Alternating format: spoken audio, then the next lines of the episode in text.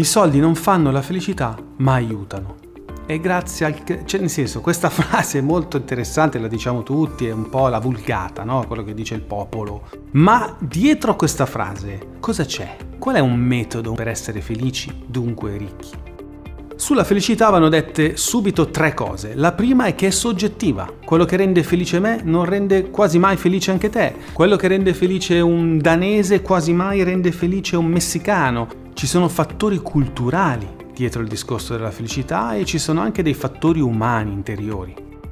Secondo concetto importante da tenere a mente quando si parla di felicità, anche qui lo hanno scoperto e lo hanno detto per migliaia di anni filosofi e mistici, la felicità dura poco, cioè finisce subito, è effimera però va ugualmente perseguita. Effetto Cristoforo Colombo. Io mi muovo per cercare le Indie e mi trovo le Americhe o qualcosa di ancora più grosso, di ancora più sbalorditivo proprio perché mai scoperto prima. Quindi anche se la felicità è effimera, va ricercata per trovare qualcosa di più stabile, qualcosa di ancora più sorprendente. Terzo concetto fondamentale per capire bene sta felicità è che è un concetto organico. Non c'è un singolo ingrediente che potrà darcela, è sempre un equilibrio fra più cose. Lo stanno a testimoniare anche le ricerche scientifiche e anche proprio le indagini statistiche su quelli che hanno vinto la lotteria. Chi vince la lotteria ha molte più probabilità di finire in bancarotta in 3 o 5 anni.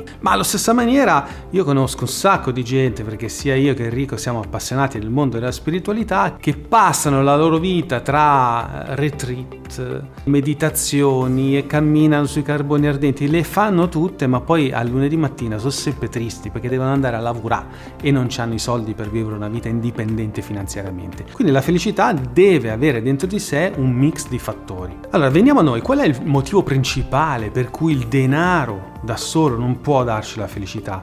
Ve lo spiego in maniera semplice. La parola è questa, si chiama amore. L'amore è il desiderio più radicato che abbiamo dentro di noi. Non si può vivere senza amore.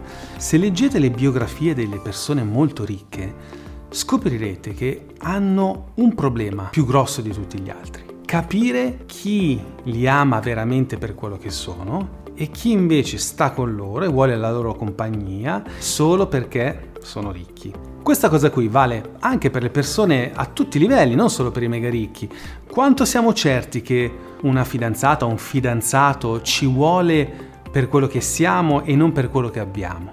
Un ingrediente fondamentale della felicità è un sano, autentico e armonioso rapporto con gli altri. E con noi stessi ovviamente. E questo badate bene non si può comprare. Anche se decido di affittarmi per un mese intero me lo metto qui in giardino Anthony Robbins Deepak Chopra o il Dalai Lama eccetera non basta. La felicità e un sano rapporto con gli altri con noi stessi si fa si ottiene attraverso un percorso di ricerca interiore. Percorso interiore di conoscenza e di sperimentazione di meditazione che apprezzerai però soprattutto in un momento, in un momento della vita, quando avrai raggiunto un certo benessere economico. È normale quindi che chi vive una condizione di indigenza e di carenza dal punto di vista di beni materiali e di ricchezza monetaria aneli a questo tipo di obiettivo. La piramide di Maslow ce lo spiega, prima bisogna mangiare per apprezzare livelli superiori di gratificazione. Lo stesso Pertini, il vecchio presidente della Repubblica Italiana, che diceva la democrazia inizia con la pancia piena. L'importante però, quando teniamo una certa tranquillità economica, volere sempre di più,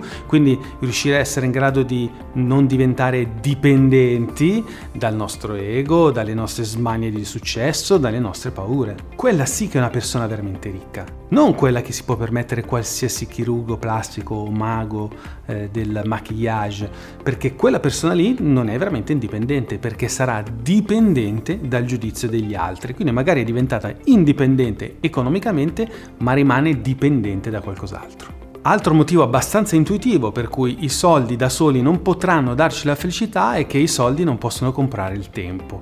Il tempo è il vero bene rifugio, è il vero oro dei nostri tempi. Cosa ce ne facciamo di conti a 6, 7, 8 zeri se poi non possiamo stare con i nostri cari quando vogliamo, se non possiamo andare a farci un giro in bicicletta quando vogliamo, se non siamo liberi di gestire le nostre giornate? Se sei un manager di successo, come mi è capitato in passato di vedere, vedere e guadagni anche 10-15 mila euro al mese, ma sei al sabato pomeriggio in cima alle Alpi della Valle d'Aosta e stai pescando a Mosca e il tuo capo ti chiama e ti devi catapultare a Milano per una riunione, beh capisci che i soldi in quel caso non sono stati sufficienti a renderti felice. Ecco spiegato il motivo per cui i soldi da soli non fanno la felicità, ma rimangono comunque uno dei fattori cruciali per ottenerla insieme ad altri, quindi la nostra vocazione professionale, un sano e autentico rapporto con gli altri e la possibilità di disporre il più possibile del nostro tempo. Se ti viene in mente qualcos'altro che i soldi non possono comprare, che mi sono dimenticato, scrivilo qui sotto nei commenti che ne parliamo.